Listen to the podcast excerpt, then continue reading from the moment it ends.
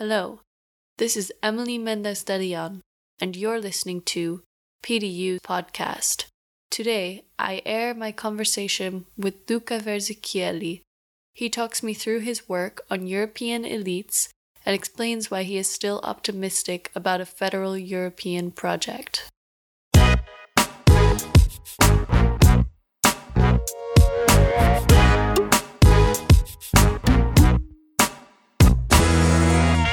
Hello, as I mentioned up top, today we are airing my interview with. Yes, uh, I'm Luca Verzichelli. Dr. Verzichelli is a professor at the University of Siena in Italy, and he is one of the editors, along with Heinrich Best and Gregory Lengyel, on an anthology of articles on European elite titled The Europe of Elites and published by Oxford University Press. What are Euro elites, you ask? The people who rule Europe are uh, more or less a uh, uh, sort of uh, patchwork of uh, different uh, sectors of domestic elites. leaders, parliamentarians, decision makers. Dr. Verzichelli breaks Euro elites into two groups political elites, represented by domestic parliamentarians, and social and economic elites, represented by industry leaders. First, he describes the study of political elites.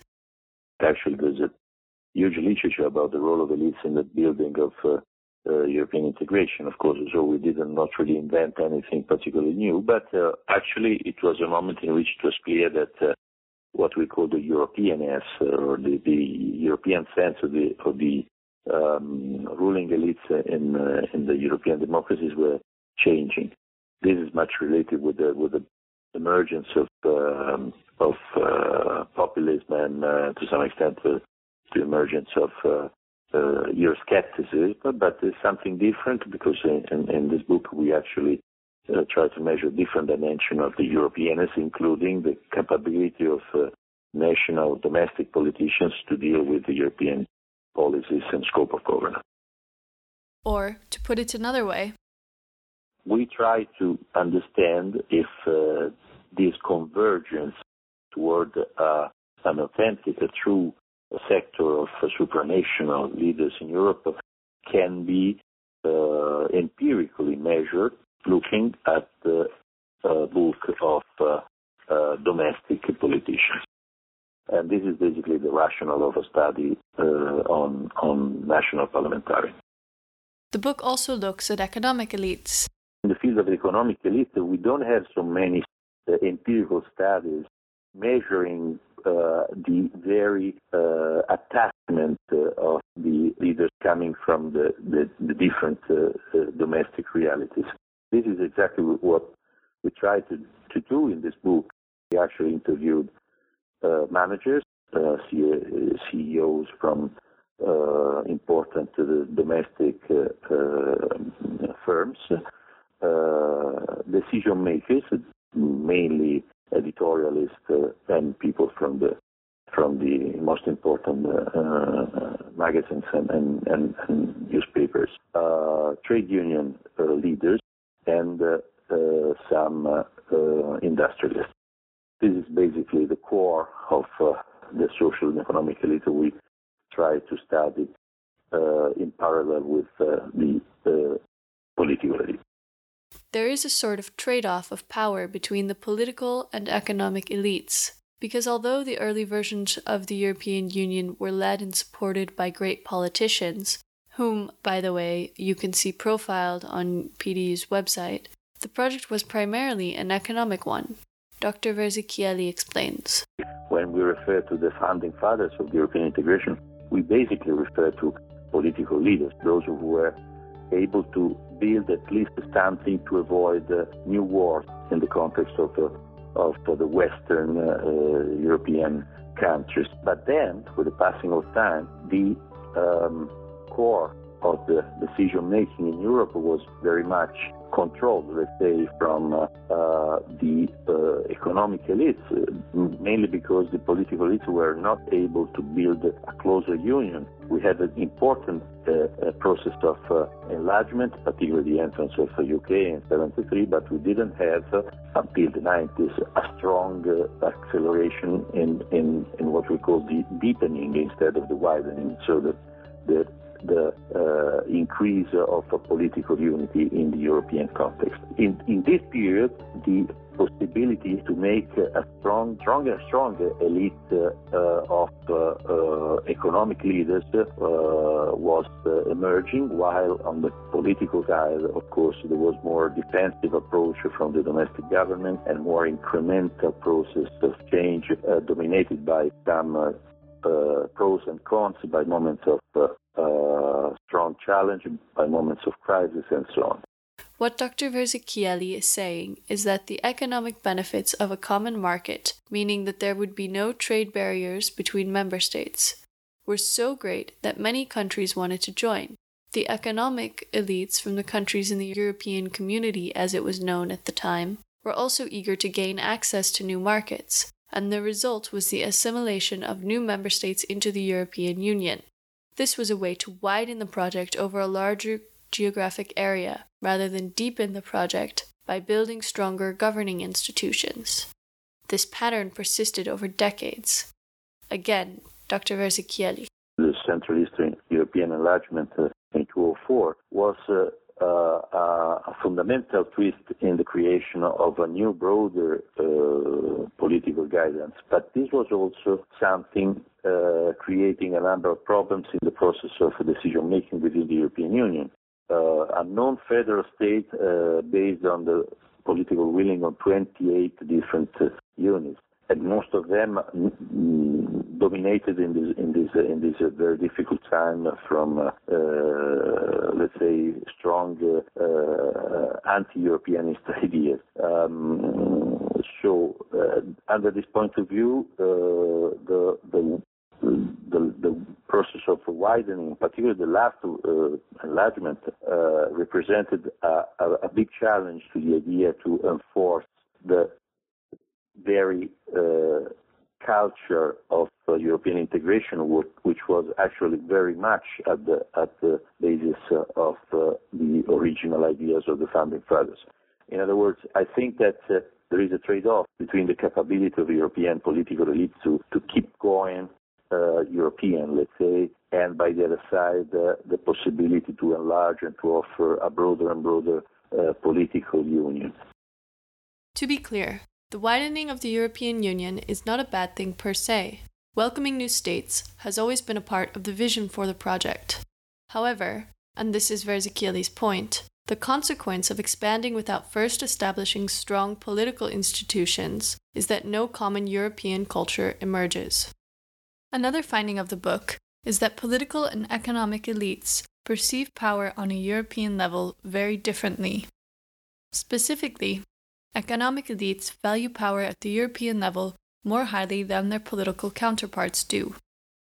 First of all, we start with our study with the with the domestic politicians because uh, uh, being a multi-level system as I, as I said, not a federal system with proper central institutions governing the federal state. We need to have a sort of concert uh, from the different institutional uh, structures. Under this point of view, the domestic national parliaments and, the, of course, the domestic uh, governments are still the main uh, actors. And we start actually from measuring the Europeanness of those who sit in Rome, London, Paris instead of Brussels, let's say, or Brussels as, as member of the Belgian parliament and not as member of the European Union parliament. This doesn't mean that we don't consider the role of the European institution. Actually, we ask our politicians what they think and if they want to, to you know, to go there to, to play a, a, new role. So we try to, to have an empirical assessment of the specific uh,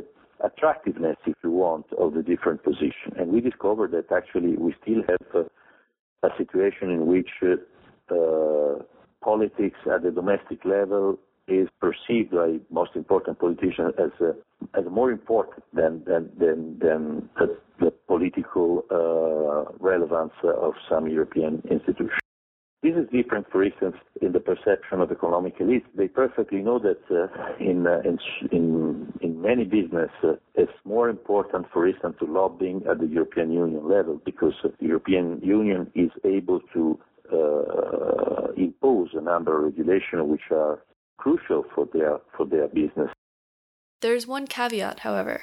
Although parliamentarians perceive their role as more important in a domestic setting rather than a European one, European executive positions, such as commissioners, do have prestige.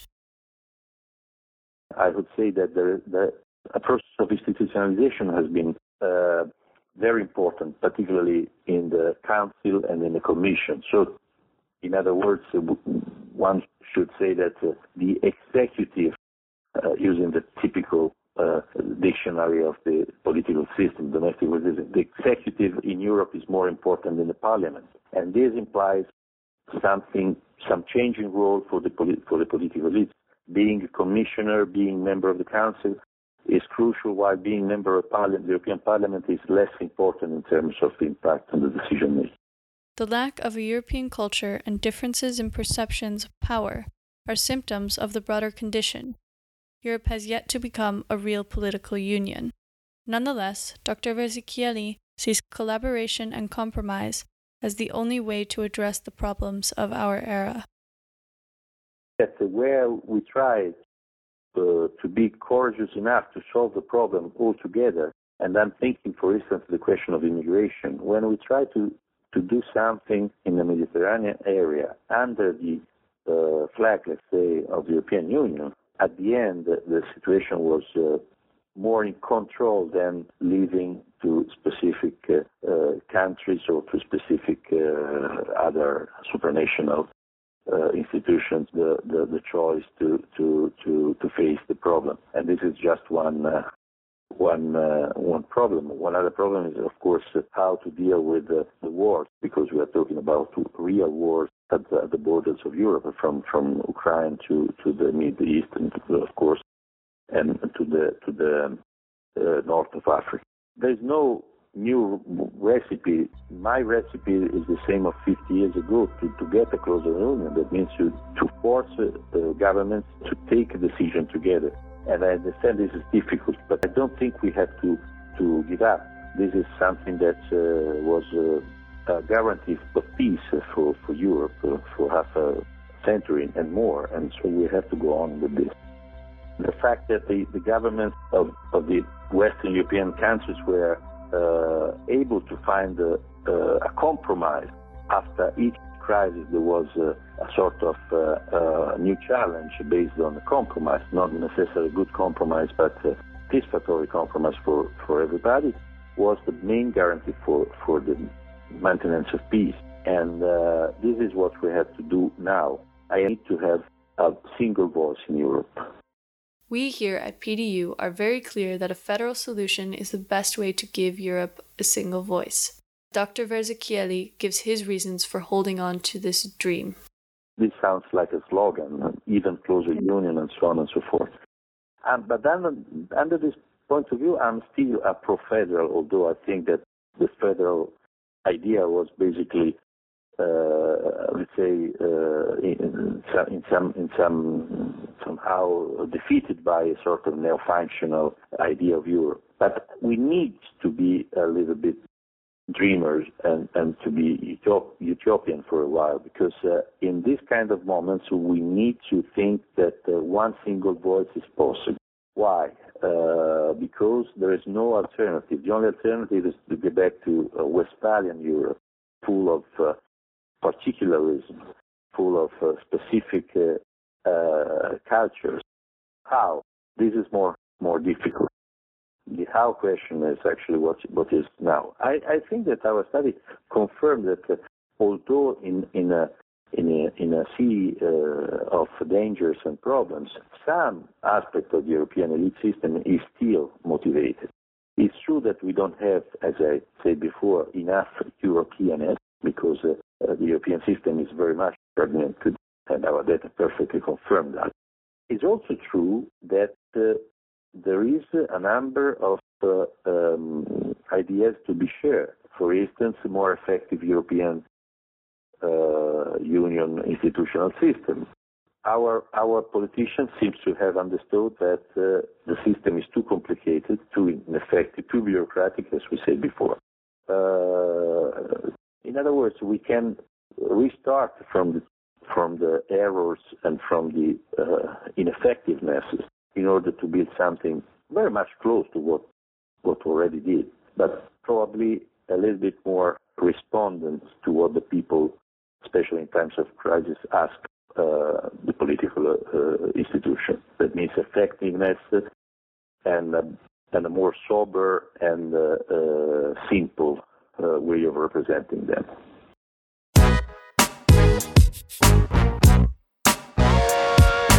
listening to PDU Podcast. To find out more, visit our website, democraticunion.eu. Thank you for listening.